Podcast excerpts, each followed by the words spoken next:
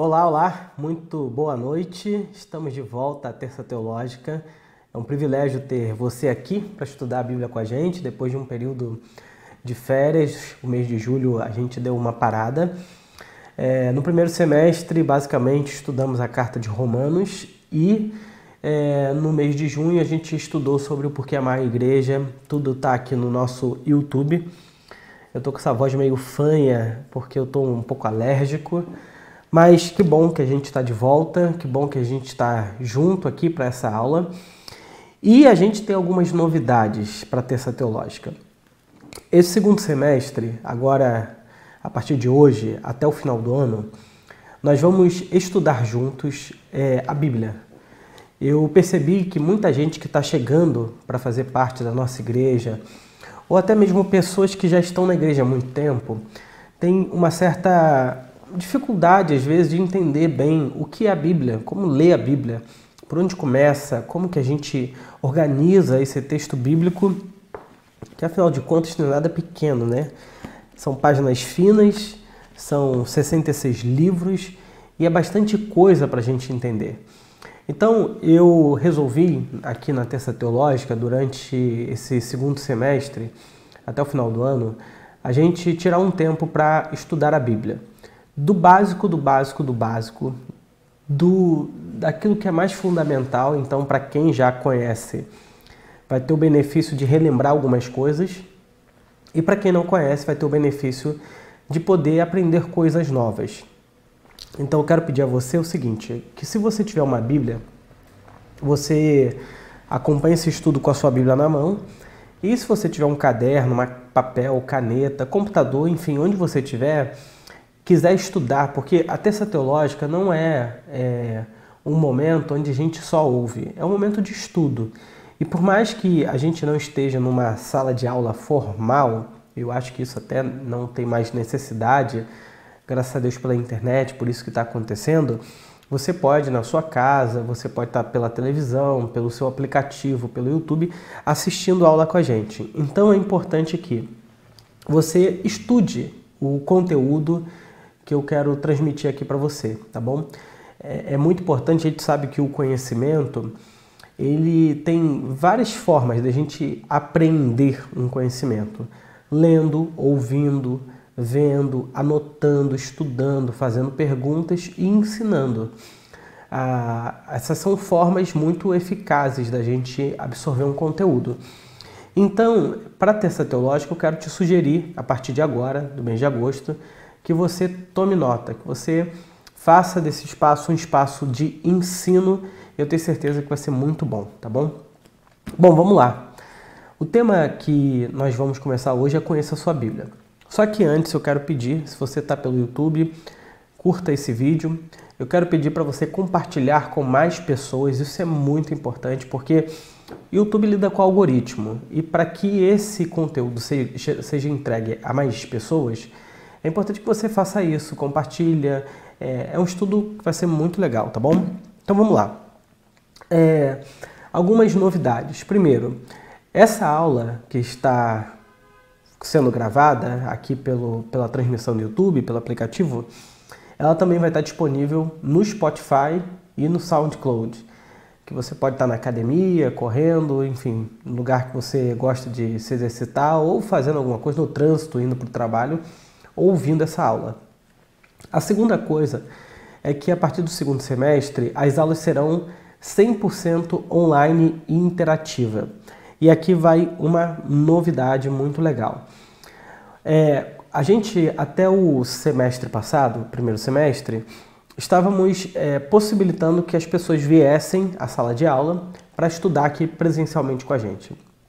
Só que a gente percebeu que é, seria muito mais eficaz se a gente construísse realmente uma sala de aula interativa online. E aí o que, que a, a gente resolveu fazer aqui para que a, essa, esse ensino ele seja muito melhor? A gente vai disponibilizar para você, a partir de agora, um número de WhatsApp por onde você pode enviar sua pergunta por texto, por áudio e por vídeo. Eu sei que para muita gente, às vezes no trânsito, ouvindo, Fica é, ruim escrever um texto, mas você pode pegar o teu celular, gravar um áudio e enviar, que vai chegar nesse celular altamente tecnológico da Alcatel. Brincadeira. O, onde eu vou ver a sua pergunta vai ser aqui no meu computador, tá bom? Então tá conectado aqui, você vai enviar a sua pergunta, o seu áudio ou o seu vídeo, se quiser se gravar. Eu vou assistir e responder uh, eh, para você online aqui, tá bom? Então eu estou enviando aí o número de WhatsApp para que você participe. O número é 021 3608 6043. 021 3608 6043, tá bom? Então é para esse número que você envia sua pergunta de texto, áudio ou vídeo. Se você quiser enviar pelo chat do YouTube, também pode, ele está aqui aberto do meu lado. Então só para lembrar, 021 3608 6043. além disso, uma coisa que eu queria pedir, caso alguém queira, é voluntários para trabalhar na terça teológica. Voluntários é muita gente, né?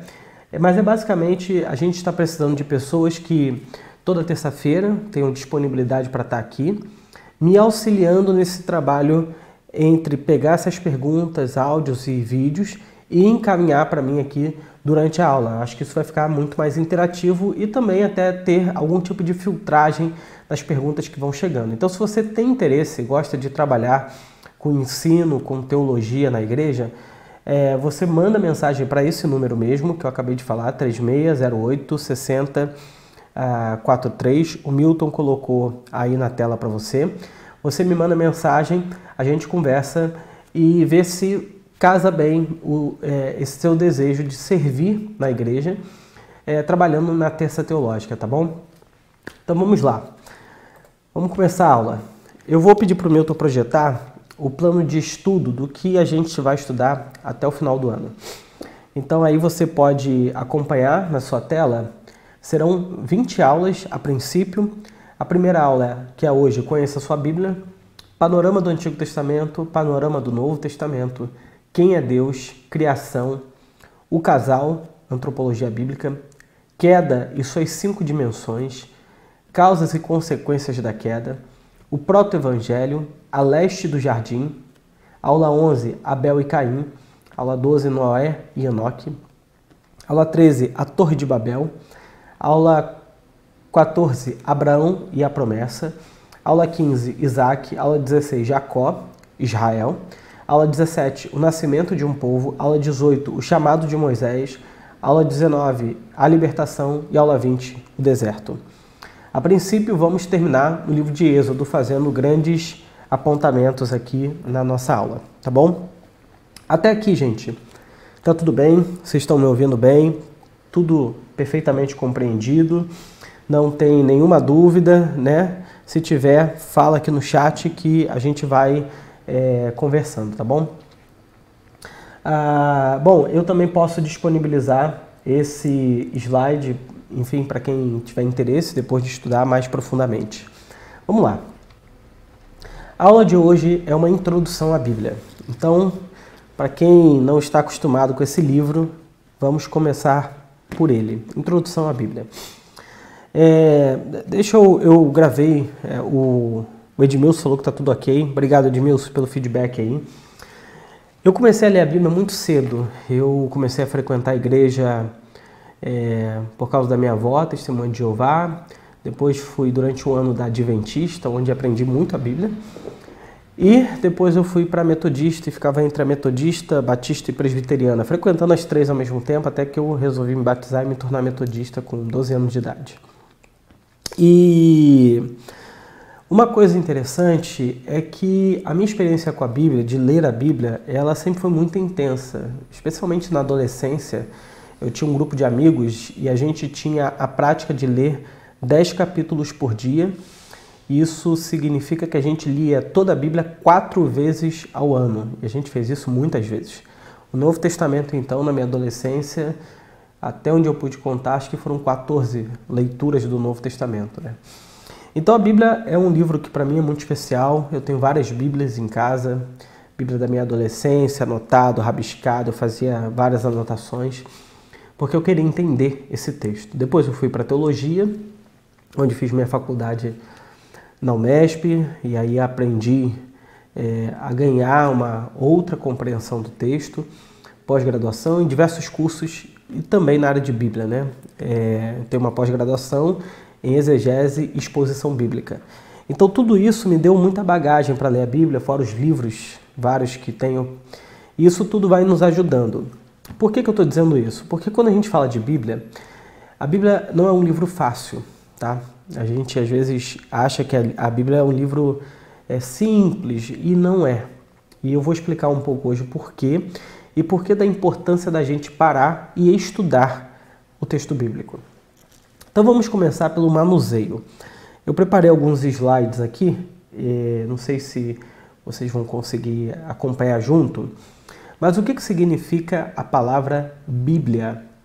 Essa palavra ela é derivada do grego, que em grego é biblon, que significa conjunto de livros ou uma, é um plural de livros. A Bíblia é um plural de vários livros, ok? E na Bíblia, a gente pode falar Bíblia, pode falar palavra de Deus, pode falar escritura, pode falar a lei de Deus. A, a gente usa muitas nomenclaturas para falar da mesma coisa. Então, quando eu falo, vamos abrir a palavra de Deus, vamos abrir a Bíblia, vamos, a, vamos abrir as escrituras, nós estamos falando desse conjunto de livros que eu tenho aqui na mão. Além disso, algumas questões introdutórias. Eu trouxe alguns livros aqui para a gente é, entender um pouco melhor o que, que a gente chama de Bíblia, tá bom? Então, ó, a minha Bíblia aqui é, é NVT. O que eu trouxe aqui? Algumas ferramentas que no estudo da teologia, no estudo da Bíblia, a gente se utiliza para entender o texto. Então, por exemplo, aqui, deixa eu pegar aqui que, que eu tenho aqui?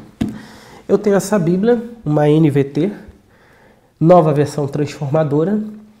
Essa Bíblia aqui é, é uma Bíblia que é uma versão. Então, quando a gente fala de Bíblia, é importante entender que existem as traduções e as versões.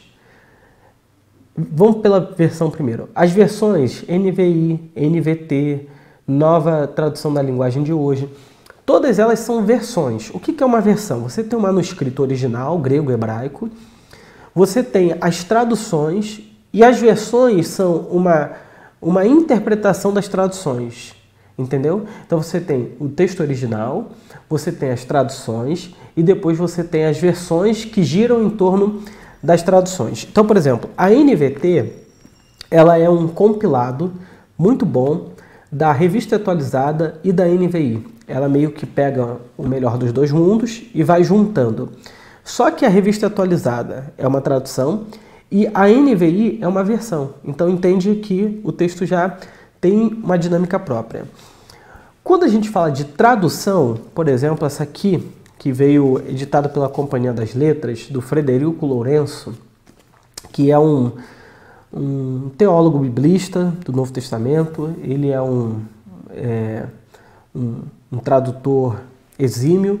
E essa versão aqui, ela é uma tradução. Então, o que é uma tradução? Ele pegou o idioma original, os quatro evangelhos aqui em grego, e foi traduzindo do grego para o português. Na versão isso não acontece. A versão já pega um texto que já está bem estabelecido, a NVI, revista atualizada, e faz uma versão em cima daquele texto. Aqui você faz uma uma tradução direto dos originais, ok?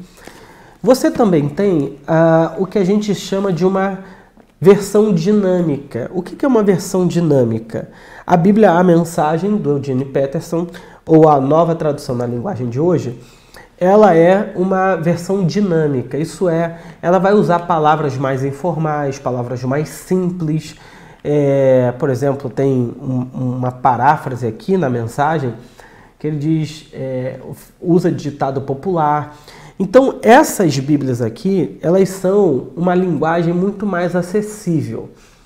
Qual é a diferença dessa linguagem acessível para uma tradução? Essa aqui tem a pretensão de ser fiel aos textos e manuscritos originais. essa aqui tem a pretensão de ser de fácil acesso para as pessoas, de fácil compreensão para as pessoas.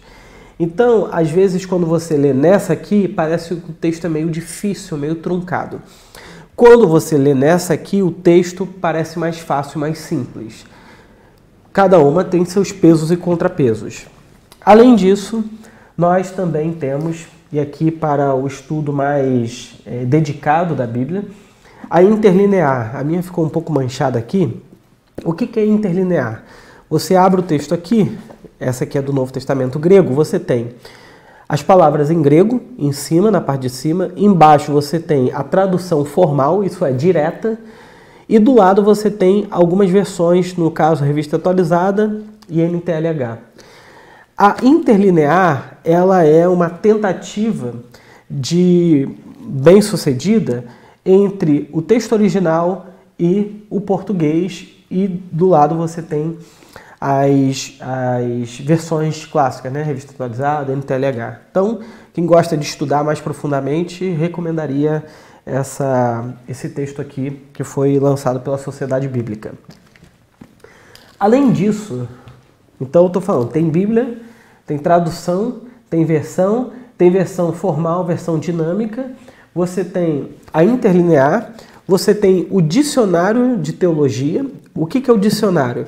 O dicionário vai pegar palavras da teologia, por exemplo, epistemologia, encarnação, e vai tentar explicar o que, que significa cada uma dessas coisas no texto bíblico como um todo, olhando para a Bíblia como um todo. Então, aqui tem um dicionário, eu ganhei 50% de desconto quando eu comprei.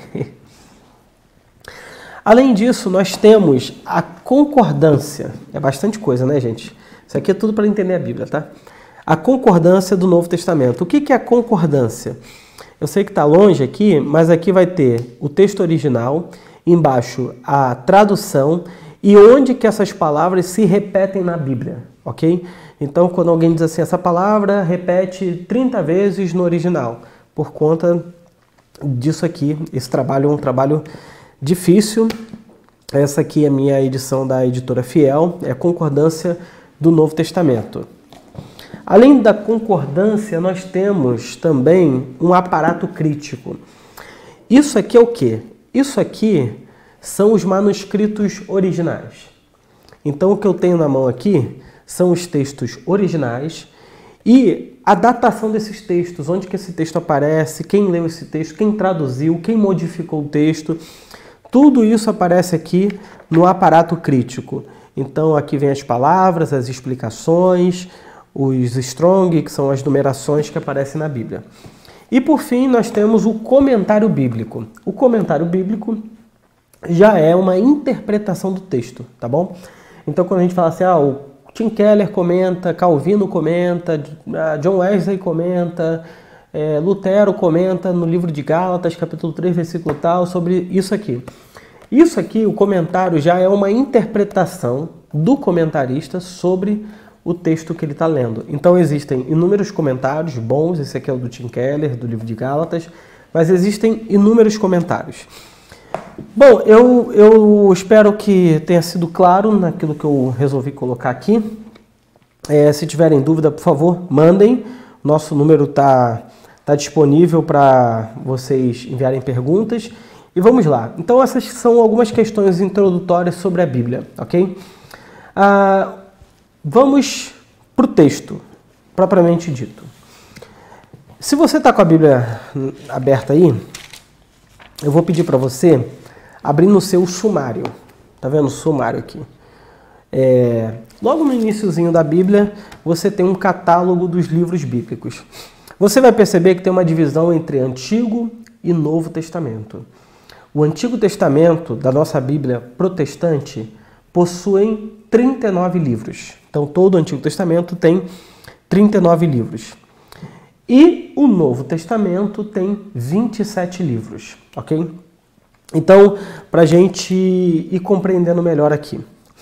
Ah, o maior livro, ou o livro com mais capítulos, do Antigo Testamento, ou da Bíblia toda, é o livro de Salmos, que tem 150 salmos.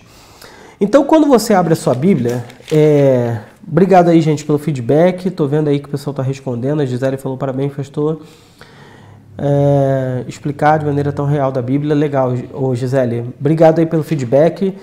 Leandro também comentou. Vamos dando feedback aí, porque isso é importante para a aula, tá? A aula é para ser dinâmica. Pega uma Bíblia sua aí. Se você tiver com uma Bíblia na mão aí, ou mesmo no celular, tá bom? Como é que a gente lê o texto bíblico? Sempre começa do livro, então eu quero ler livro de Gênesis, capítulo 1, que são essas letras maiores aqui, geralmente negrito, versículo 1. Então é sempre livro, capítulo e versículo, ok? Essa é a maneira como a gente usa para se referir aos textos bíblicos. Livro, capítulo e versículo. Como eu já expliquei, a Bíblia é um compilado de 66 livros. Então eu sei que às vezes, quando a gente fala assim, olha, abre lá em Abacuque capítulo 2, versículo 1, já fica assim, Abacuque, Filemão capítulo 1, você fica assim, Filemão, onde está isso? São livros muito pequenininhos, Naum é, e outros livros mais. Então, por exemplo, a, a Bíblia é um livro com é, o livro, o capítulo e o versículo. É assim que acontece a divisão durante toda a Bíblia. Herbert, de onde que surgiu essa divisão? Essa divisão está nos manuscritos originais? Não, não está. Essa divisão ela foi feita no período medieval e depois foi se desenvolvendo e ela tem o intuito de nos ajudar a encontrar com mais facilidade os textos bíblicos. Mas como a gente sempre ensina, título, capítulo e divisão de versículo não é inspirado por Deus, ok? Isso nos ajuda, é um instrumento muito importante, mas não está no texto original. Inclusive, a gente vai ver aqui em algum momento que, às vezes, a divisão, a vírgula ou a quebra do versículo pode prejudicar a nossa leitura do texto. Bom, vamos lá. Então, como eu disse, livro, capítulo e versículo. Essa é sempre a sequência como nós nos referimos ao texto bíblico. Uh, Ebert, eu, eu, eu quero ler o livro de Salmos é, eu quero ler o livro de Salmos. Então, só o livro de Salmos tem uma diferença. Qual é a diferença do livro de Salmos? O livro de Salmos não tem capítulos. Por quê? Porque o livro de Salmos, eles são 150 pequenos ou grandes salmos. Então, a, a, quando a gente se refere ao livro de Salmos, a gente nunca pode dizer Salmo capítulo 1. A gente fala ou Salmo 1 ou Salmo 1, ou Salmo de número 1. Por quê? Porque os salmos são vários salmos, ele não é uma sequência, ok? Então é Salmo 1, Salmo de número 1, ou Salmo 1. A gente não usa a palavra a, capítulo, porque o livro de Salmos é um compilado de 150 é, salmos, ok? O restante você pode ler dessa forma. Então, é, vamos lá. Títulos e subtítulos. Por exemplo, eu estou aqui com a minha Bíblia aberta em Gênesis capítulo 1, versículo 1. Só que se você reparar, antes do capítulo 1, versículo 1, tem um título em negrito. Pelo menos na minha Bíblia aqui, na NVT, está dizendo assim, a criação. Aqui está um perigo, tá, gente? Isso aqui nos ajuda como uma referência mas isso, esses capítulos, esses subtítulos que aparecem em cima do texto bíblico, eles não são inspirados por Deus. Eles estão ali para nos auxiliar, são importantes, mas devemos tomar muito cuidado com esses teminhas em cima. Por quê? Porque esses subtítulos, eles influenciam a nossa leitura do texto. Então é muito importante a gente olhar isso aqui com certo cuidado, tá bom? Por exemplo, em 1 Coríntios capítulo 13, a minha Bíblia, vamos ver como é que está o meu subtítulo aqui de 1 Coríntios 13. Eu vou te mostrar uma coisa que, se você for da igreja mais tempo, você já vai lembrar bem é, dessa passagem. 1 Coríntios capítulo 13 fala sobre o amor. O subtítulo da minha Bíblia NVT é O mais importante é o amor. Dependendo da versão, vai aparecer que o amor é o dom supremo. Ok? Só que muita gente, influenciada pelo título, tratou o amor como um dom. Só que se a gente tirar o título, o subtítulo, é, e ficar só com o texto, a gente vai perceber que Paulo, depois de falar sobre os dons do Espírito, os dons espirituais, no, no, no final do, do capítulo 12, ele diz assim: Agora, porém, vou lhe mostrar um estilo de vida que supera os demais. Ou, em algumas versões, na revista atualizada, eu vou mostrar um caminho sobremodo excelente. Perceba, Paulo está falando dos dons e depois ele vai falar sobre o amor. E Paulo, ao falar do amor, ele fala que o amor é um caminho sobremodo excelente. Caminho para o quê? Caminho pelo qual todos os dons espirituais têm que passar. Afinal de contas, o amor é um imperativo cristão. E se eu falo que o amor é um dom e eu digo eu não tenho o dom do amor, eu estou desobrigado de amar. Isso é um problema, porque o amor não é um dom. O amor é um caminho pelo qual todos os dons devem passar, ou, usando a linguagem de Gálatas 5, o amor é o fruto do Espírito, ok? Então, existem alguns títulos que nos prejudicam. Só para lembrar aqui, é, hoje, se você quiser mandar perguntas de áudio, ou quiser mandar perguntas de vídeo, ou, ou, ou de texto, você tem o nosso número de telefone, vou pedir para o Milton colocar aí na tela é, que você pode é, enviar sua pergunta, gravar um, um áudio. É, o número é 3608 6043, ok? Vamos lá. Até aqui tudo bem, gente? Deixa eu tomar uma aguinha aqui para me ajudar. Até aqui tudo bem? Vamos lá. Eu vi que a Sandra fez uma pergunta, Paulinha já respondeu. Obrigado, Paulinha. Então vamos lá. Autoria. A gente está passando sobre vários pequenos detalhes. Autoria.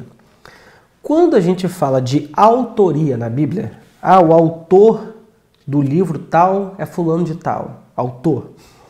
A gente tem que tirar da nossa cabeça essa mentalidade moderna. Por exemplo, a gente fala assim: Herbert escreveu um livro. Quem é o autor? É o Herbert.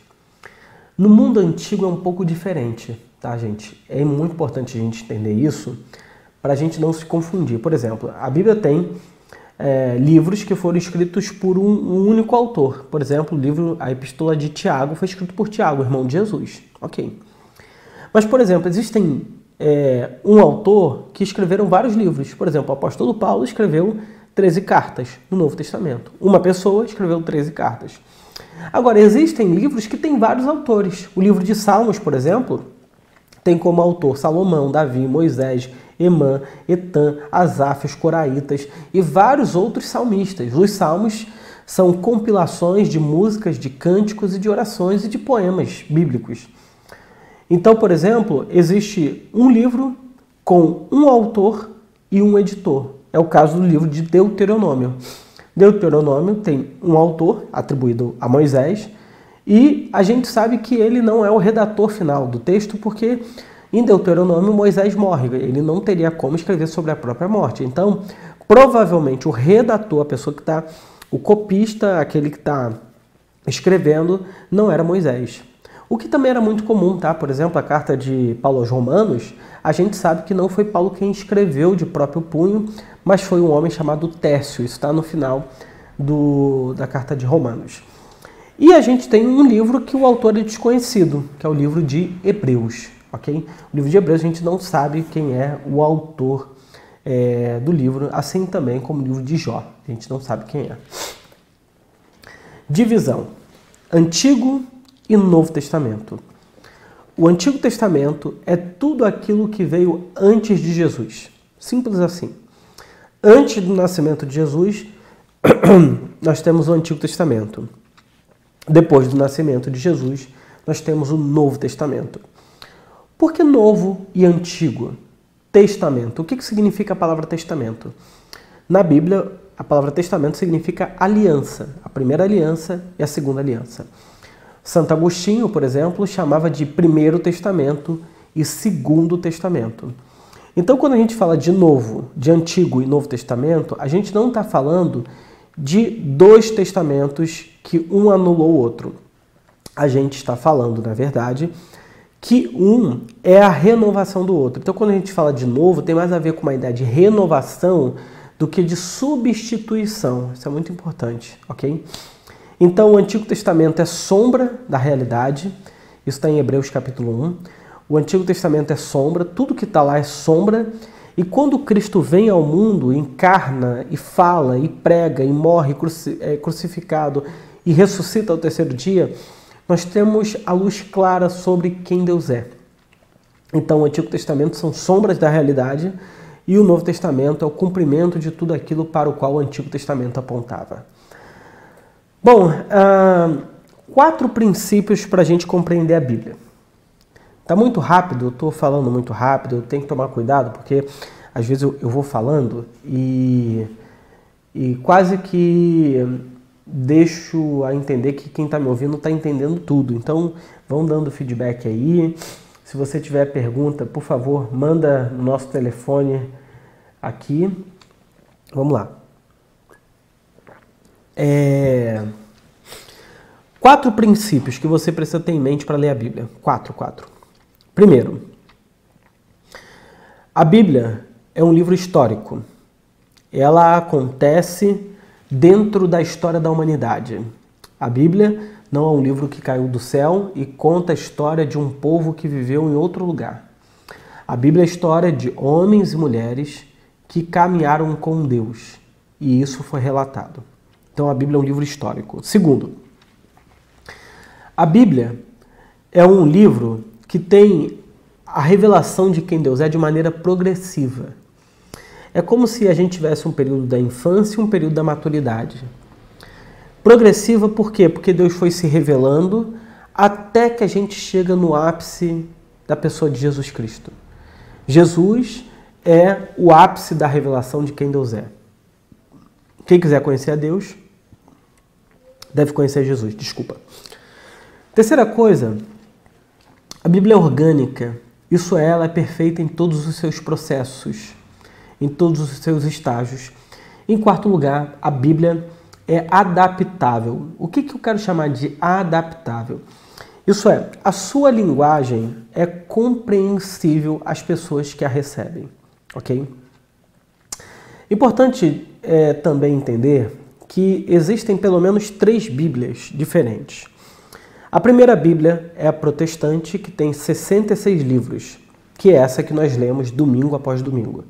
39 do Antigo, mais 27 do Novo Testamento.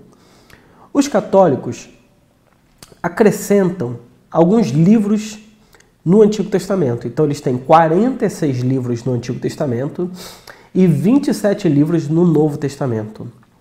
E ainda nós temos a Igreja Ortodoxa Oriental, que são os russos, ah, que eles têm, ah, o pessoal da Capadócia e a região oriental, eles têm 73 livros na sua Bíblia.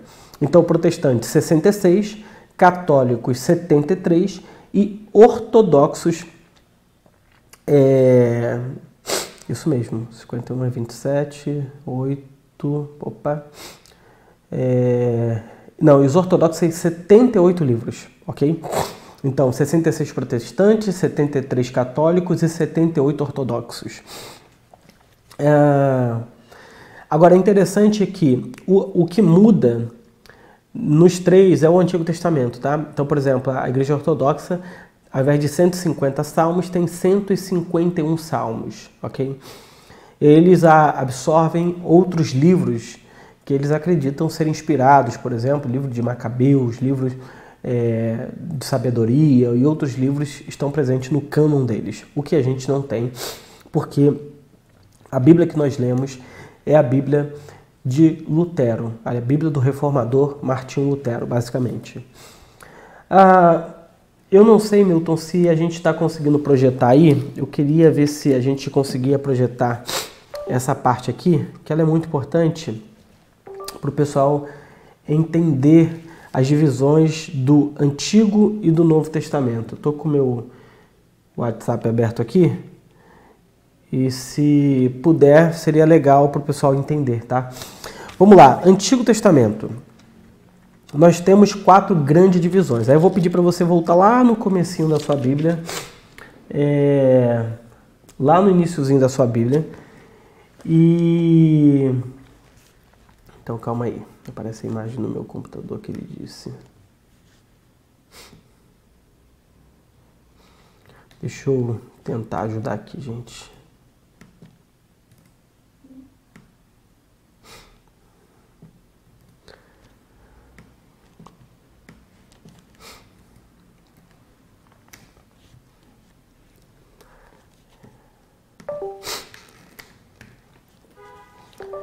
Deixa eu tentar mexer aqui na, na projeção.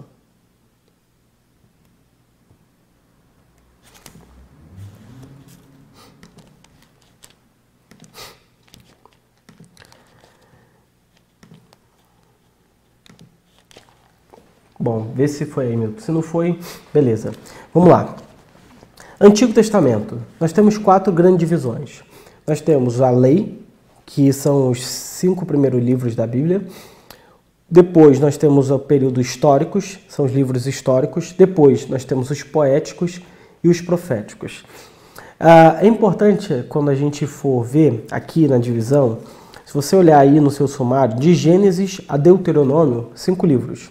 Nós temos o, a Torá ou a lei. Então, assim, quando a gente fala no culto, a Torá, a lei de Deus, a, os mandamentos, nós estamos falando, a grosso modo, desses cinco primeiros livros da Bíblia, desse período aí, onde aparece a lei de Moisés. Porque Torá, Torá é a maneira formal que os judeus usam para se referir aos cinco primeiros livros da Bíblia, ou, no período de Jesus, ao Antigo Testamento. Por exemplo, por que Pentateuco? Penta vem de cinco e teuco de livro. Então, quando a gente fala de Pentateuco, nós falamos sobre os cinco livros, ok? Então, nós temos aqui, é interessante perceber esse gráfico que eu fiz aqui, que se você reparar, a maior parte do Antigo Testamento está onde? Nos profetas, ok? 43,6% é de profetas. Depois nós temos uma outra divisão, que são ah, do Novo Testamento. A maior parte do Novo Testamento, se você reparar aí, está nas epístolas. O único livro profético que tem no Novo Testamento, que é o livro de Apocalipse, é uma parte muito pequena, assim como também o livro histórico, que é o livro de Atos, só o único livro para relatar a história do Novo Testamento, 3,7%. E as maiores partes são de epístolas e evangelhos. Deixa eu passar para o lado aqui eu quero que você perceba essa mudança no texto. Por que isso é importante? Se você reparar, a ênfase do Antigo Testamento é, está nos profetas, naquilo que os profetas disseram para a nação de Israel. A ênfase do Novo Testamento está nas cartas e epístolas apostólicas e depois nos evangelhos. Por que, que existe essa mudança? uma coisa muito simples e muito fundamental para a nossa leitura bíblica.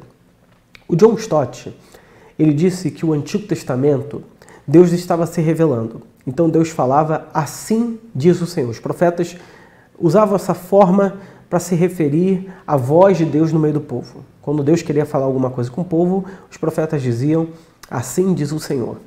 No Novo Testamento, a, a fórmula muda e a gente vai usar, Jesus usa essa fórmula porque está escrito, está escrito, está escrito.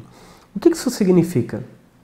Que o Antigo Testamento apontava para o Novo e quando chega Jesus Cristo, ele vai se referir ao Antigo Testamento ou para cumprir a lei, é, que basicamente é o que ele faz no ministério público dele, cumprir toda a exigência da lei dos profetas, né? E o Novo Testamento muda a ênfase. Ao invés de ser profecia, a gente vê que a ênfase está na vida de Jesus e no ensino apostólico. Isso é muito interessante porque ah, o ensino apostólico ele é o que fundamenta a igreja. Paulo diz que a igreja está fundamentada na lei é, e nos profetas. e, é, e no ensino dos apóstolos, do qual Jesus Cristo é a pedra angular. Então nós temos uma base aqui que sustenta a igreja, mas os apóstolos, o Novo Testamento é autoritativo para a vida da igreja. Né? Então isso é muito importante é, a gente entender. Vamos lá. Antigo Testamento, vou pedir também para projetar. Quais são os livros? Gênesis, Êxodo, Levítico, Números e Deuteronômio. Isso é o Pentateuco, a lei ou a Torá. São os cinco primeiros livros da Bíblia. Aqui estão a base legislativa de tudo que vai acontecer no Antigo Testamento. Depois de Deuteronômio, nós não temos novas leis, novos mandamentos. Tudo que Deus tinha para dar, Deus deu no período do deserto. Segundo lugar, nós temos os livros históricos, que são 12 livros, que vai de Josué, aqui está errado, vai de Josué até o livro de Esther. Depois que passa Esther, nós temos os livros poéticos ou de sabedoria, que são o livro de Jó até o livro de Cantares. É um livro que tem muita poesia, muitas estruturas poéticas, são esses livros. E depois nós temos os profetas, maiores e menores. Os profetas maiores são Isaías, Jeremias, Lamentações, Ezequiel, Lamentações e Daniel. Esses são os livros dos profetas maiores. Por que maiores? Maior não é pela, pela qualidade da profecia. Maior é pelo tempo ministerial que eles exerceram como profeta, tá bom? Então são profetas maiores pelo tempo que eles exerceram o seu ministério profético.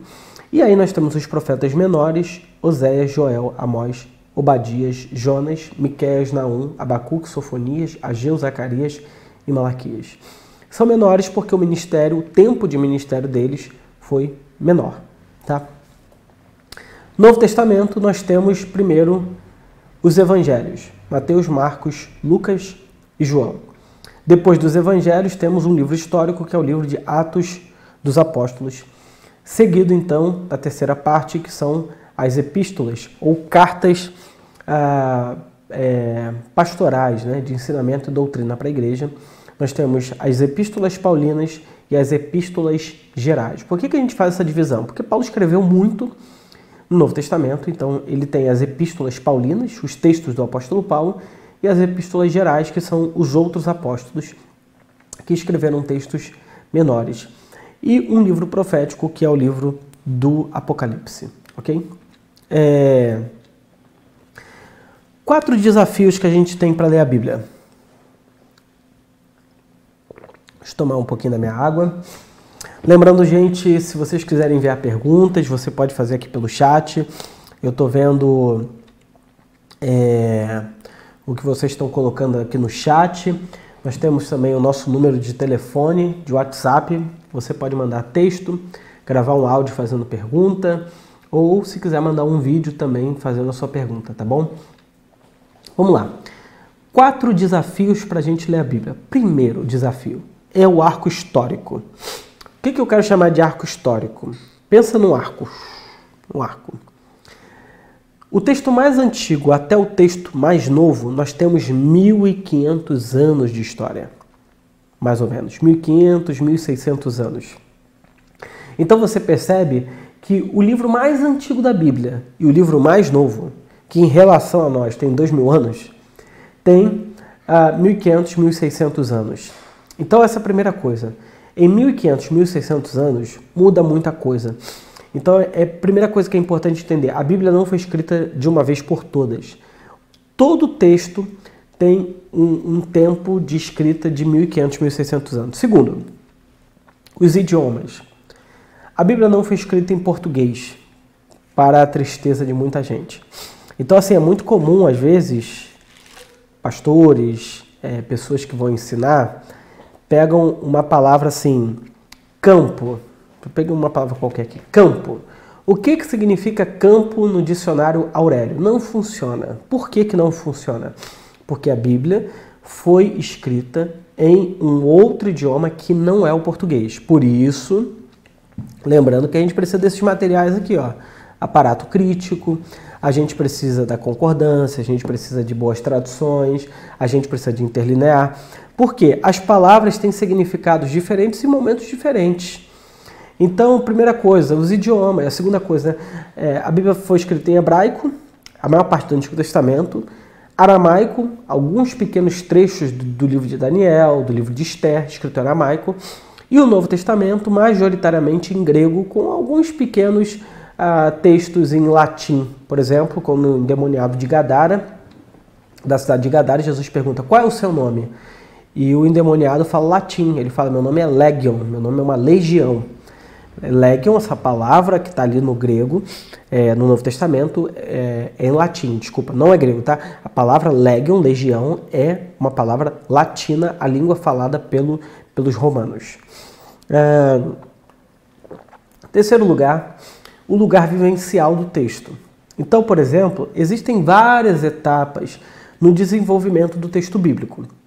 Então, tem o período nômade, que o povo está uh, andando, vagando, uh, não é, existe a noção de residência. Existe o período seminômade, que eles vão, ficam no lugar, depois se movem, vão para outros lugares. Existe o período do crescente fértil, que é quando eles se aproximam, por exemplo, do Egito, porque havia o rio, o rio Nilo, onde tem água, tem população no mundo antigo. Então há essa mudança.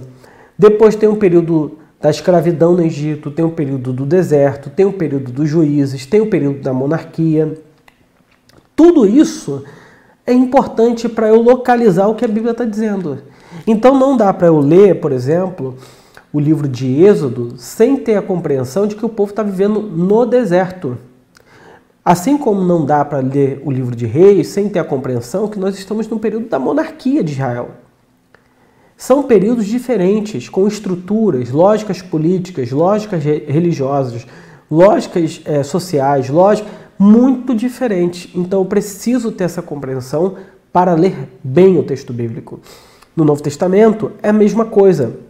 Você tem no Novo Testamento um primeiro momento dos evangelhos basicamente judaico. Jesus praticamente não sai de Israel. Mas você tem um outro momento no período helênico, onde os judeus vão começar, especialmente Paulo, a pregar para os gentios, para aquelas pessoas que não faziam parte desse contexto do mundo judaico. Então o texto aqui no mundo judaico, ele tem um peso, ele tem uma estrutura. Fora do mundo judaico, ele tem uma outra estrutura. É importante entender isso. A igreja está vivendo em perseguição? A igreja está vivendo em paz? Qual é, ah, como dizem os alemães, é, o Sitzenleben, o lugar vivencial que essa igreja está passando. E, em quarto lugar, nós temos o texto como estrutura textual, como linguagem. Então, por exemplo, existem textos bíblicos que são mandamentos, é uma estrutura. Existem textos bíblicos que são paralelismos, um contrapõe o outro, aparece muito no livro de Provérbios. Existe texto bíblico que é poesia, por exemplo, o livro de Cantares é basicamente poesia pura. Não dá para ler o livro de Cantares achando que ali você encontra mandamento direto. O texto tem uma intenção e a gente deve respeitar a intenção do texto. Você tem parábola. Não dá para ler uma parábola como se fosse um fato real. Parábola é uma história que explica uma realidade espiritual, mas a história em si não é real e você tem profecia. Então, não dá para ler os textos bíblicos como se fosse tudo a mesma coisa. Eu preciso entender a estrutura textual para que eu consiga compreender o texto. Bastante coisa, né? Ah, um detalhe, é, um detalhe importante é o seguinte: quando na Reforma Protestante Martinho Lutero começou a, a divulgar a Bíblia, né, por meio da imprensa de Gutenberg, começou a imprimir um monte de texto e colocar na mão do povo, o princípio protestante era o livre exame das escrituras, porque até então é, só os, os padres, os bispos, os arcebispos, o papa é que tinha acesso ao texto. O que, que Lutero disse? Não, todo mundo tem que ter a Bíblia na mão. Só que o livre exame, isso é, você ler a Bíblia, não significa livre interpretação. Para você interpretar o texto, você precisa ter boas bases teológicas, estudar. Então, assim, quando a gente vai para uma faculdade de teologia, aprender tudo isso aqui que eu estou colocando, o intuito é a gente errar menos, né? Não é saber, assim, ser perfeito na, na, na interpretação, mas é errar menos. Então, existem é, a tradição da igreja, existem leituras do texto bíblico, e a gente vai aprendendo a ler a Bíblia a partir é, de cada momento. Tá? Então, Lutero quis que a Bíblia estivesse na mão do povo para que o povo pudesse examinar as Escrituras. Isso não significa interpretar a Bíblia de qualquer maneira. Você tem que respeitar esses pressupostos que a Bíblia tem. Você precisa entender e respeitar isso, ok? Vamos lá. O que, que é inspiração bíblica? E aqui eu já estou terminando, tá bom, gente? O que, que é inspiração bíblica? Essa é uma das coisas importantes é, que às vezes a gente fala assim, a Bíblia é inspirada por Deus. E muita gente acha que é assim, Moisés estava lá no deserto, de repente Deus baixou em Moisés, ele começou a escrever, escrever, escrever, escrever. Quando acordou, falou: a Bíblia está pronta, o Pentateuco está pronto. E não é assim. Quando a gente fala de inspiração, não vou esperar muito que eu tô nariz ruim, né? Inspirar, a gente está dizendo do que? de que Deus usou a personalidade, o momento histórico, a compreensão de mundo, a percepção que as pessoas tinham do seu momento histórico, para que ao escrever o texto eles fossem ah, fiéis a esse relato onde Deus fosse revelado ao mundo, ok? Então, três princípios para a gente entender a inspiração. Primeiro, Causalidade divina. Isso é, Deus é a fonte inspiradora do texto bíblico. Deus é aquele que inspira esse texto. Segundo, mediação profética. Isso é, Deus usou personalidades humanas para comunicar proposições divinas. E terceiro, autoridade escrita. Isso é, a Bíblia é em última palavra, é a última palavra para assunto doutrinário e religioso. Então é importante entender que a Bíblia, é, como diziam os antigos, né, é o nosso livro de regras de fé e de prática. Mas é importante entender que quando a gente fala que a Bíblia é inspirada, isso é para a nossa salvação e para a nossa conduta cristã. A Bíblia não fala sobre tudo. Ela não fala, por exemplo, sobre como usar câmera para fazer uma transmissão no YouTube. A Bíblia não fala sobre isso. A Bíblia não é um livro que, digamos assim, tem utilidade é, para falar, por exemplo, sobre lâmpada. Entendeu? A, a Bíblia tem uma especificidade. Qual a especificidade? Paulo diz: toda escritura é inspirada por Deus, útil para o ensino, repreensão e educação na justiça. Então ela, ela tem um propósito. Ela é inspirada para um propósito. Converter o perdido, educar o crente, edificar o crente, consolar o crente e exortar o crente. Então a Bíblia ela tem um propósito muito bem estabelecido. Se eu pego esse texto e começo a usar de maneira deliberada para qualquer coisa, eu perco o intuito do texto bíblico. Então é importante a gente entender que a Bíblia tem uma intenção. A intenção é nos apresentar a Trindade e a obra da Trindade. O Pai, o Filho e o Espírito Santo e o que eles fizeram no mundo. E nós vemos tudo isso em ação por meio do Filho, por meio do Cristo, que foi encarnado, ok? Bom, a, terminei a aula agora e essa foi a primeira aula de introdução à, à Bíblia, ok? Eu não sei se a gente tem perguntas, eu vi aqui no chat que o pessoal foi é, falando algumas coisas interessantes.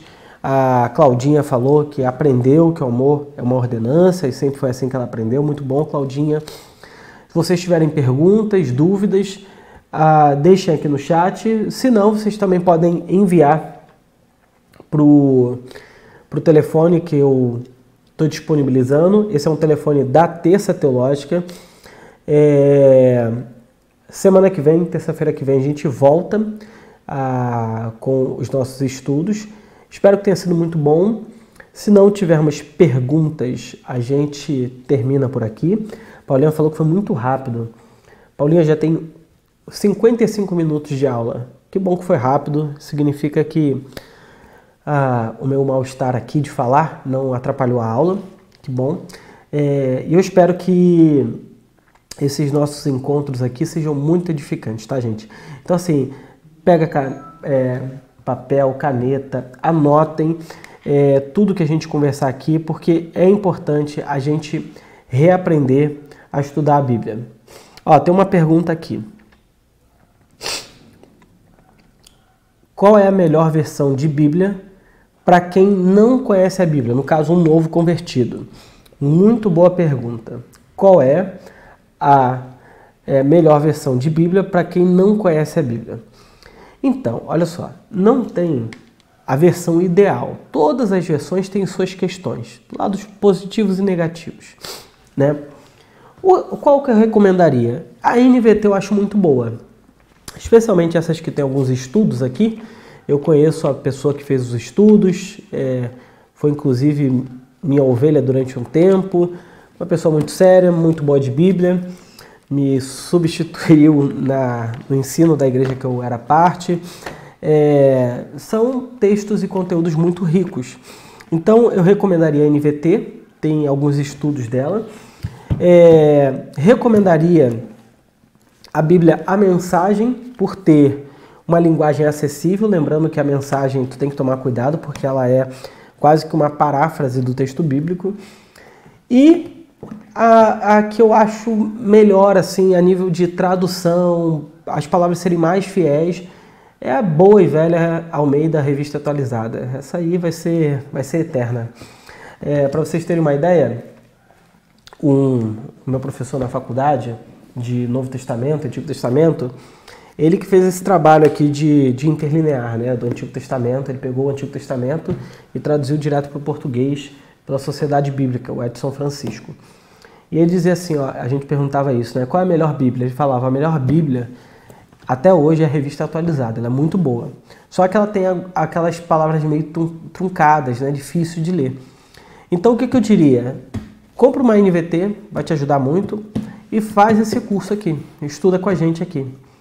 É, porque a Bíblia, gente, é um livro que não tem manual, e a Bíblia é um livro que não tem por quem escreveu nota de rodapé. Ela não é autoexplicativa. Por isso que a gente precisa de teólogos para nos ensinar a ler a Bíblia. Pessoas que se dedicam ao estudo bíblico, né? Então, bom, é isso, tá bom? Então, a NVT é uma boa versão, a revista atualizada é uma boa versão, é, mas a melhor versão é aquela que você lê. Tem gente que faz, tem gente, eu, eu já fiz isso também, né? Confessar um pecado aqui. Tem gente que compra a Bíblia achando, tipo quem quem paga academia, achando que por pagar a pessoa vai fazer, tem gente que compra um monte de Bíblia e acha assim, agora eu vou ler, e não lê nenhuma. Então a melhor Bíblia é aquela que você consegue ler. E é muito bom se você conseguir fazer os estudos aqui na Terça Teológica. Gente, é isso. Boa semana a todos. Domingo, ó, sexta temos jump, domingo temos culto, sábado temos encontro de casais aqui na igreja, é, presencial, só vim. Começa às 10 da manhã, vai ser muito legal. Você que é noivo, casado, ou pretende se noivar e casar, participe. Vai estar eu e minha esposa aqui. Vai ser uma benção, tá bom? Um grande abraço a todos, beijão e até a próxima terça-feira. Tchau, tchau.